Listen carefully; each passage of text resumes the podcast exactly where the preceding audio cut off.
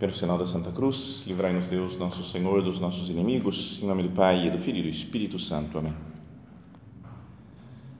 Meu Senhor e meu Deus, creio firmemente que estás aqui, que me vês, que me ouves. Adoro-te com profunda reverência.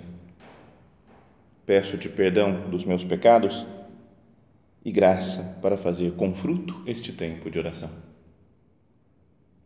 minha Mãe Imaculada, São José, meu Pai e Senhor, meu anjo da guarda, intercedei por mim.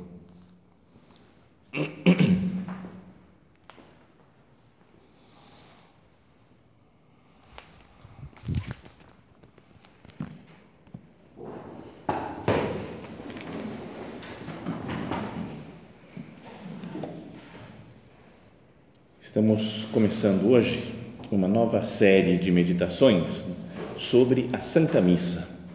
A ideia é, é que cada meditação, hoje é uma introdução geral né, sobre o que é a missa, mas que depois nas outras nós vamos, na sequência aqui de meditações, vamos procurar focar em cada uma das partes da Santa Missa, mas com esse objetivo de que cada um de nós entenda melhor o que é né, a missa, o porquê que a igreja insiste na participação né, na, na, Santa Missa e como fazer para tentar aproveitar melhor cada uma das partes, entendendo talvez um pouco melhor né, o que, que é o ato penitencial, né, quando a gente pede perdão, a função das leituras, da homilia, né, para que, que serve, ou a oração eucarística, né, ou a comunhão, a ação de graças. Né. Então, essa, a ideia é ir passando parte por parte da missa para que nós aproveitemos melhor.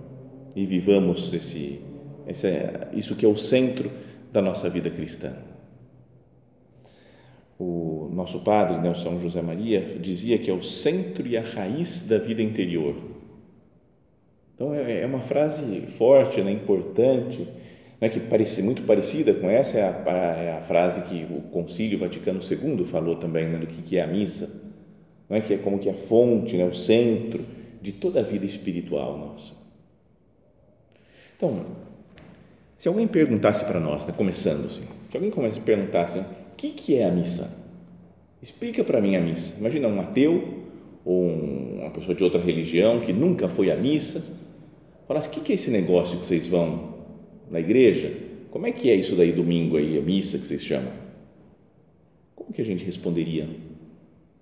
Eu falo, ah, é uma reunião, né? Sei lá, fica uma, às vezes a resposta é uma coisa meio superficial, que, não é, que explica algumas coisinhas que tem. Ah, uma reunião, a gente vai lá, né, reza, tem um padre, aí ele fala umas coisas, né, lê um pouco da palavra de Deus, reza um pouco, aí tem a comunhão, reza, e aí o padre fala umas coisas lá assim, né, tem, uns, tem um padre legal, tem um padre mais chato, né? e acabou, você fala, cara, se é isso a missa, nem precisa ir. Sério, se, se é para ver uns padres falar umas coisas assim, ó, não é? e rezar um pouco, pode ficar em casa. No YouTube tem um monte de padre que fala, né? tem coisa, coisa melhor. Né? A missa é a atualização, o tornar presente o mistério pascal.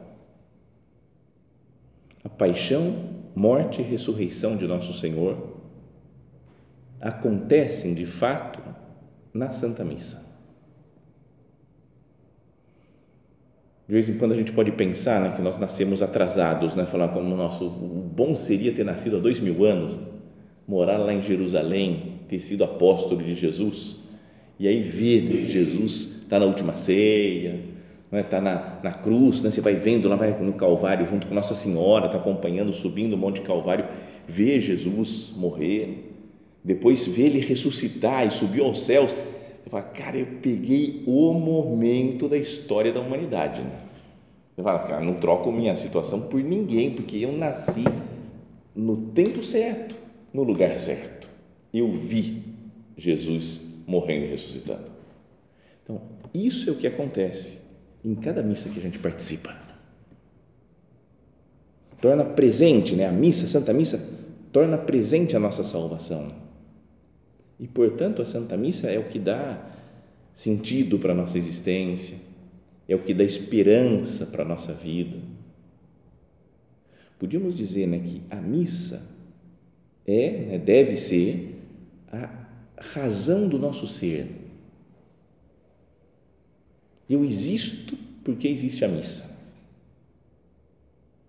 Eu tenho esperança de salvação, de ir para o céu porque existe a missa. Acima de qualquer outra realidade na Terra. Sério, acho que eu posso apostar né, com qualquer uma que fala assim: fala uma coisa mais importante que a missa. Fala uma coisa, a missa é melhor. Qualquer uma, não tem uma que perca da missa. Se a gente pensa, olha, eu vou, eu vou arrumar um remédio que cure todas as doenças do mundo. Um só remédio. Você dá para a pessoa, ela está com câncer, cura. Está com Covid, cura. Teve um AVC, cura. Teve um infarto, cura. Está com lepra, cura. Qualquer doença, cura. Aquele mesmo remédio que eu inventei e assim eu curo a humanidade inteira Bom, né? Você fala, pô, legal, coisa boa, mas a missa é melhor.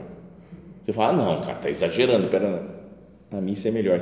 A ideia dessas meditações é provar isso, que a missa é melhor do que arrumar uma cura para todas as doenças. Aí eu arrumo uma outra pílula que mata a fome e a sede da humanidade. O pessoal morrendo de fome, to, distribui, gasto 50 centavos para produzir, super baratinho, to, distribuo à vontade para a humanidade inteira e acabo com a fome no mundo. E o pessoal não tem água? Não tem problema. Não tem água encanada, não é? Toma essa pílula. Acabou. Mata a sede também. Isso é mais fraco que a missa. Ou um discurso que eu faço que eu acabo com as guerras. Guerra na Ucrânia, acabou. Porque eu fiz um discurso pessoal. Vamos fazer as pazes. E pelo tom de voz convenci todo mundo a viver em paz. E vou viajando pelo mundo e convencendo as pessoas e consigo a paz universal. Paz sem nenhuma doença e sem fome. É tudo coisa boa, mas até isso eu diria é mais fraco que a missa.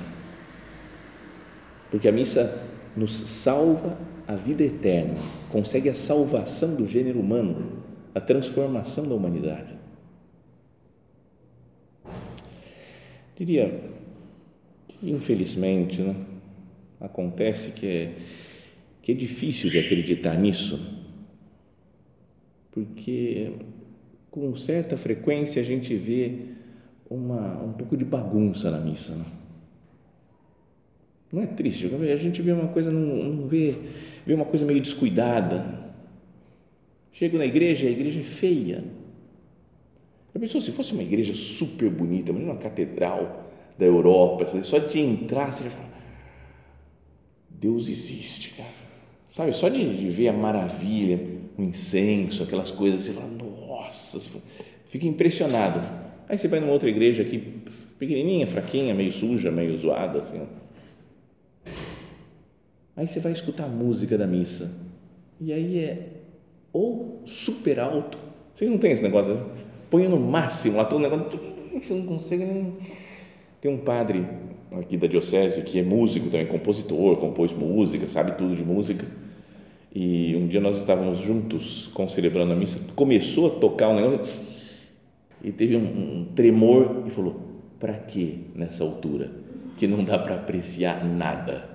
É, só tem, só está atrapalhando nossos ouvidos. Às vezes é isso, né? Ou música feia, música desafinada. Uma vez numa missa, que triste, que dor e que vergonha também. Foi uma mulher cantar o salmo e a pobre coitada tinha muito boa vontade, mas só boa vontade e nada mais. Então ela começou, era infinitamente desafinada, mas era um desafino que atacava, sabe, todas as fibras do riso Sabe que você queria dar, queria, você queria rir, só que você estava lá, padre, né? Eu era o padre, estava sentado. Aí você não, não pode rir. Aí você começa a respirar, começa a chorar um pouco para tentar se segurar, concentrar em outras coisas, você se belisca, aperta, né? calma, calma, vai passar, sabe? Então era uma, um sofrimento, né? Que, aí você fala, é a coisa mais importante do mundo, a missa, você fala, não, não, não. É homilias, às vezes, né? nós mesmo, padres, né? fazer uma homilia fraquinha, ou uma homilia que não tem nada a ver, começa num assunto, puxa outro, aí vai para outro.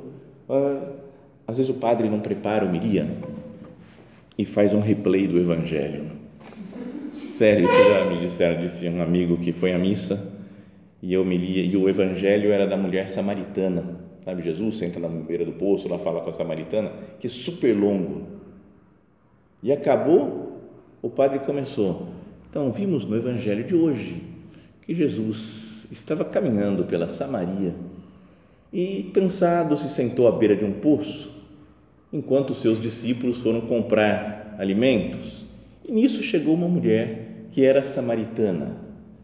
Então ele perguntou: Dá-me de beber? E ela respondeu, cara, ele começou a contar na homilia, ele não tinha preparado, acho, todo o evangelho, né, de cabeça, ele sabia, e aí foi falando, mas era toda a mesma. Nós falamos, é para isso que eu vim aqui?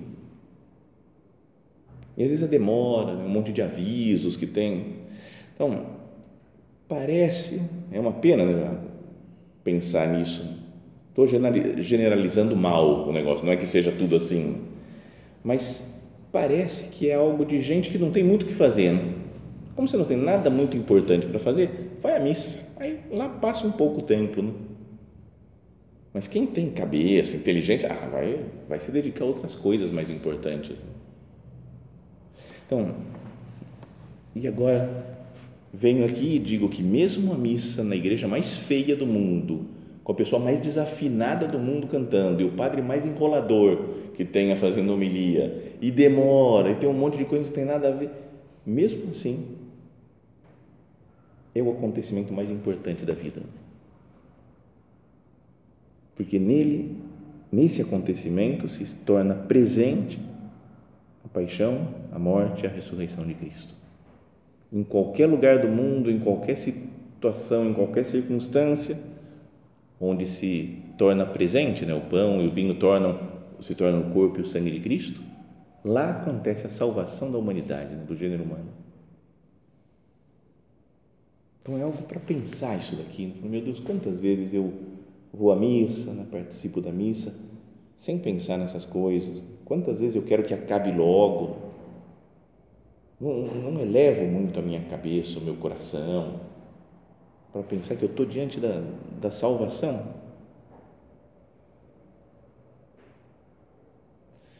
Então, vamos fazer uma breve história do mundo, breve história da, do, da humanidade, é, para chegar na missa né, e explicar o que, que é a Santa Missa.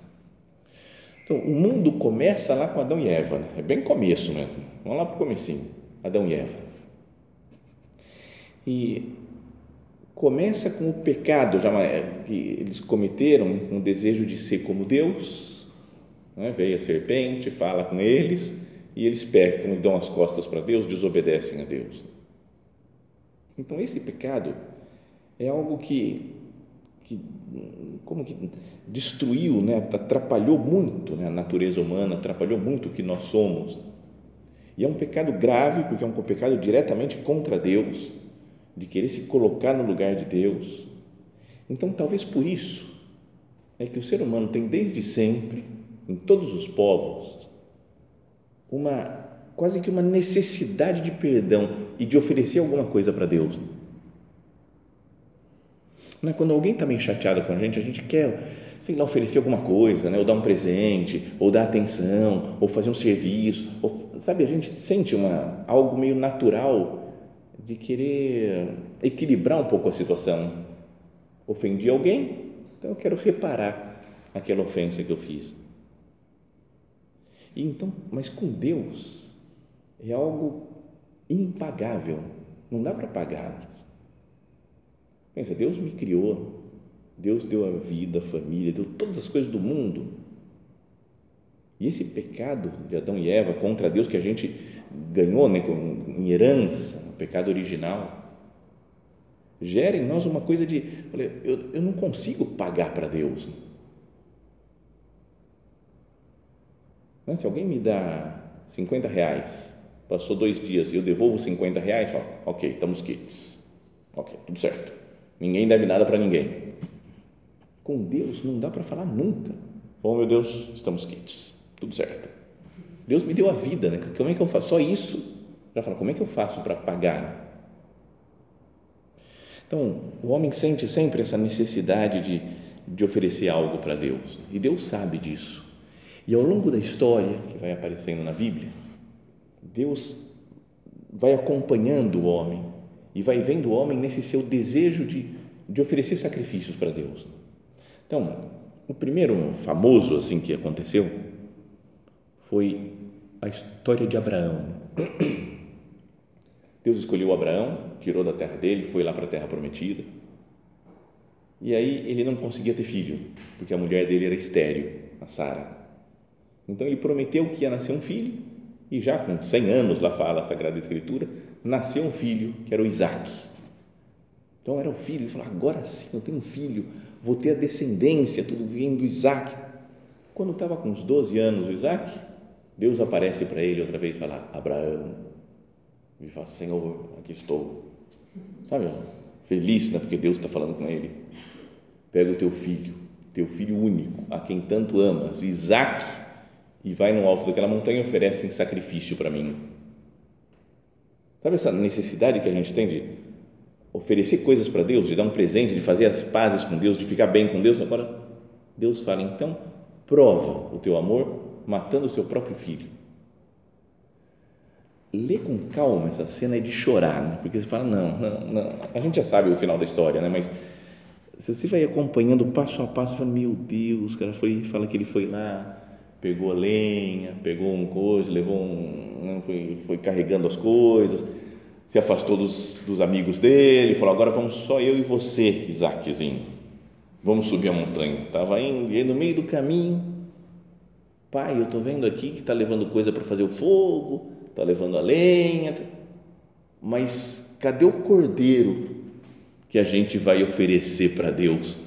Ele sabia que ia fazer um sacrifício lá no alto da montanha, mas não sabia que era ele mesmo o cordeiro que ia ser sacrificado. Então imagina ele subindo e falando, pai, oi meu filho, ó, estou vendo as coisas aqui, pai, mas cadê o cordeiro? E o, e o Abraão não conseguiu falar, é você. Ele estava então ele falou: O Senhor mesmo nos dará o cordeiro. Ele providenciará. Deus providenciará. E essa frase é importante, né? É Deus que vai nos dar o cordeiro, que vai tirar o pecado do mundo. E aí chega lá, começa a amarrar o filho para matar o Isaac, aí Deus manda um anjo e fala: beleza, tudo certo, Abraão, a gente já viu que você é do bem, não precisa matar. Aí apareceu um cordeirinho lá, sem matar um, um animal.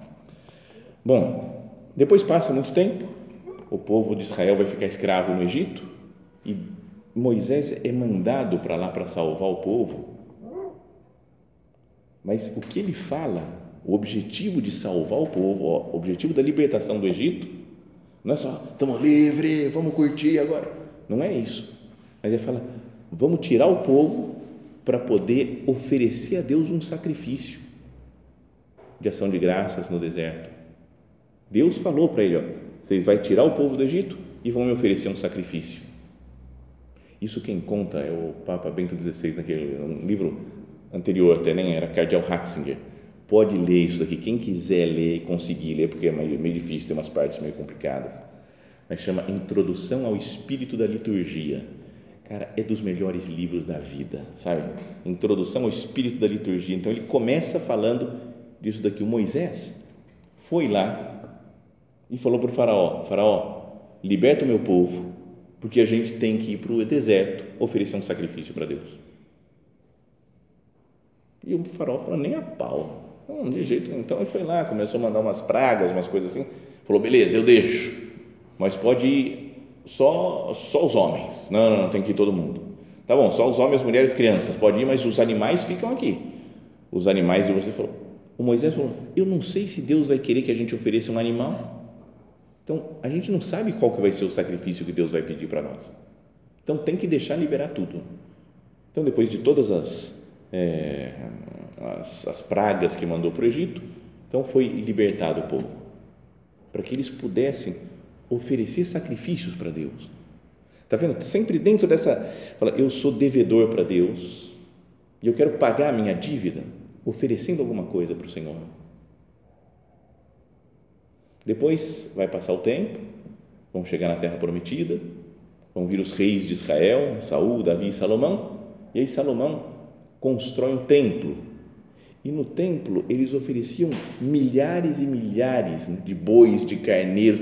É uma matança, né? Para quem os defensores dos animais atualmente se lê essas coisas da Bíblia fica super escandalizado, né? porque o que matam de bois, de carneiros, de touros para Deus, mas é um, mas era parece que eram centenas e milhares assim, talvez por dia até. Né? Então faziam isso daí para tentar ficar ok com Deus. Mas chega o profeta Isaías e Deus fala através do profeta Isaías: De que me serve a multidão dos vossos sacrifícios, diz o Senhor. Estou farto de holocaustos de bodes, da gordura de touros, detesto o sangue de novilhos, de cordeiros, de cabritos. Falou: chega de oferecer isso daí. Eu quero um, um coração convertido, que vocês mudem de vida. E era assim: o pecado foi contra Deus. Né? Não é? Dependendo da dignidade da pessoa que eu ofendo, é mais grave né, o pecado. Não? Imagina se eu, se eu xingo uma pessoa na rua, me deu uma fechada no trânsito, eu xingo a pessoa, tá, não está certo, mas tudo bem, foi uma coisa impulsiva. Se eu xingo a minha mãe, você falou, peraí, peraí, não pode xingar a mãe assim, fica muito mais sério.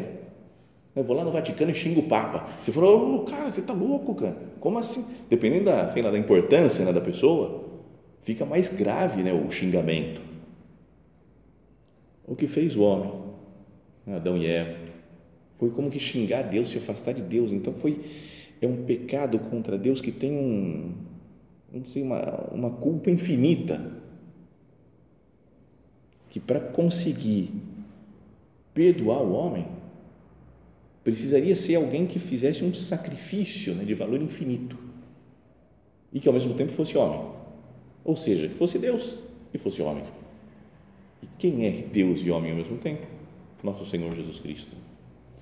Deus fala: Estou cansado dos vossos holocaustos de bodes, gordura de touros, detesto o sangue de novilhos, de cordeiros. De que falou: Eu vou mandar, como se fala, eu vou mandar o cordeiro de Deus, o verdadeiro que é homem para oferecer um sacrifício né, em favor dos homens e ao mesmo tempo é Deus e faz um sacrifício de valor infinito que consegue apagar os pecados da humanidade inteira.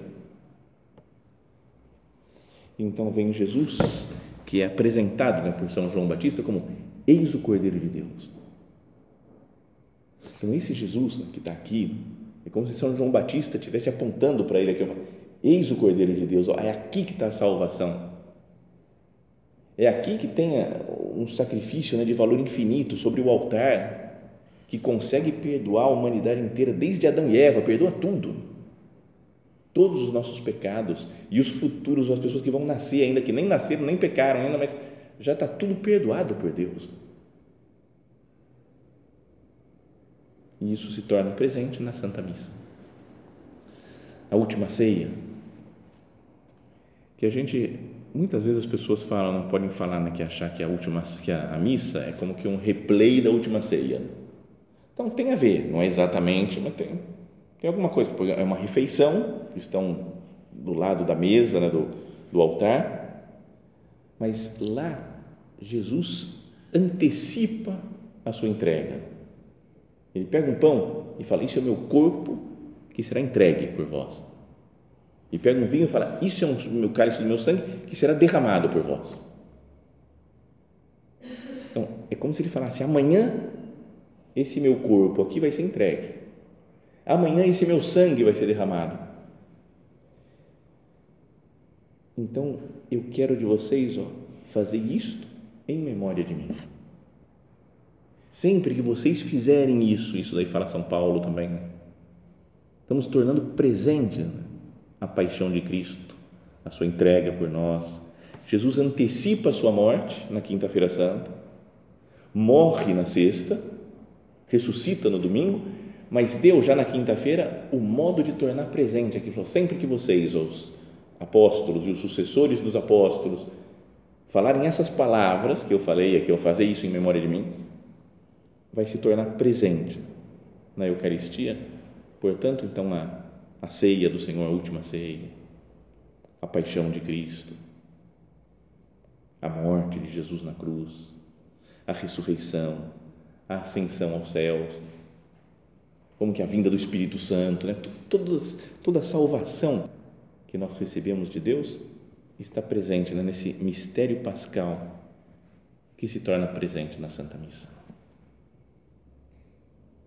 Então a missa é algo que, de certa maneira, está fora né, do tempo e do espaço. Lembra aquelas coisas, já falamos aqui alguma outra vez, lembra aquela a linha do tempo? Quando você, em aulas de história, linha do tempo, e aí tem aqui dinossauros, aí surgiu o homem, depois não sei o quê, depois ano zero, Revolução Francesa, e vai colocando na linha do tempo as coisas assim, historicamente. Então, a primeira missa, a paixão, morte e ressurreição do Senhor, está ali, ó, perto do ano 30, mais ou menos, depois de Cristo. A gente marca ali na. Mas, ao mesmo tempo, é algo que está fora do tempo e do espaço, como se tivesse acontecido no céu. Imagina, está fora da linha do tempo. E cada vez que se celebra a missa, a gente chupa esse momento. É meio absurdo falar assim, reconheço, reconheço que é muito feio falar isso, mas é, hoje acontece a missa aqui, São José dos Campos, agora, por exemplo, e a gente está automaticamente naquele momento da paixão, morte e ressurreição do Senhor. É, alguns falavam de uma espécie de máquina do tempo, né, que a gente entra e vai para. Mas é, é mais do que isso, tornar na nossa situação aqui real, concreta, uma presença verdadeira do mistério pascal. Atualiza, torna presente diante de nós a última ceia, a paixão, né, o sofrimento de Jesus na cruz, a sua morte, a sua entrega por nós, a sua ressurreição então, por isso é que falava que há, o que há de mais, de mais maravilhoso no mundo, se a paixão, morte e ressurreição de Cristo perdoaram os pecados da humanidade inteira de todos os tempos, não é? e a vida eterna, conseguiu abrir as portas da vida eterna para toda a humanidade. Por isso, a missa, que faz isso acontecer de novo, é mais importante que qualquer outra vitória humana, passageira, né, mais material aqui dessa terra. Porque é uma obra realizada pelo próprio Deus e que salva a humanidade, corpo e alma das pessoas. É uma obra divina a Santa Missa.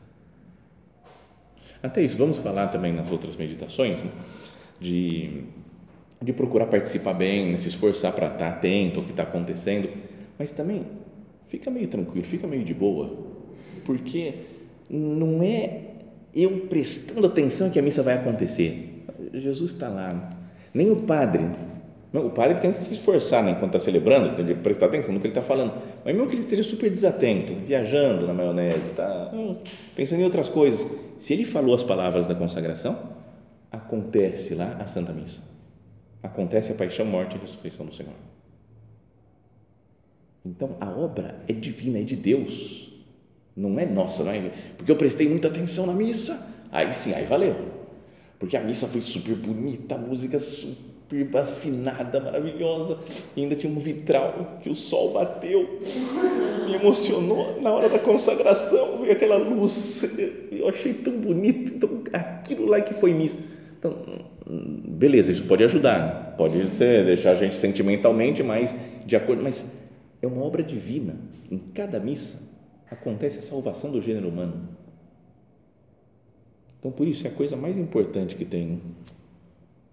Bom, já passou o tempo aqui, né? Tem que dar vontade de falar de tudo já, né? Pegar todos os, os capítulos da série, a missa e já ir falando, né? porque é uma realidade infinita, né? E maravilhosa que a gente deve querer participar cada vez melhor, entender cada uma das partes para viver melhor, né? que tem uma influência decisiva na nossa missa, na nossa vida, a Santa Missa. Vamos terminar, né, como fazemos sempre, pedindo ajuda a Nossa Senhora. Hoje ainda é dia dela, né, da natividade, o nascimento de Nossa Senhora, e ela está presente lá na missa. Ela viu Jesus ser morto na cruz, viu Jesus ser é, ressuscitado, então, que Maria Santíssima esteja conosco também. Ela está de fato né, junto de nós na missa. Vamos pedir a ela, minha mãe, abre os meus olhos, meus ouvidos, meu coração, para que eu viva cada dia melhor a Santa Missa.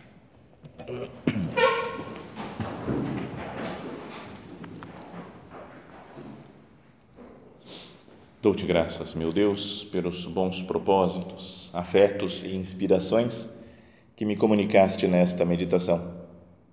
Peço-te ajuda para os pôr em prática. Minha Mãe Imaculada, São José, meu Pai e Senhor, meu anjo da guarda, intercedei por mim.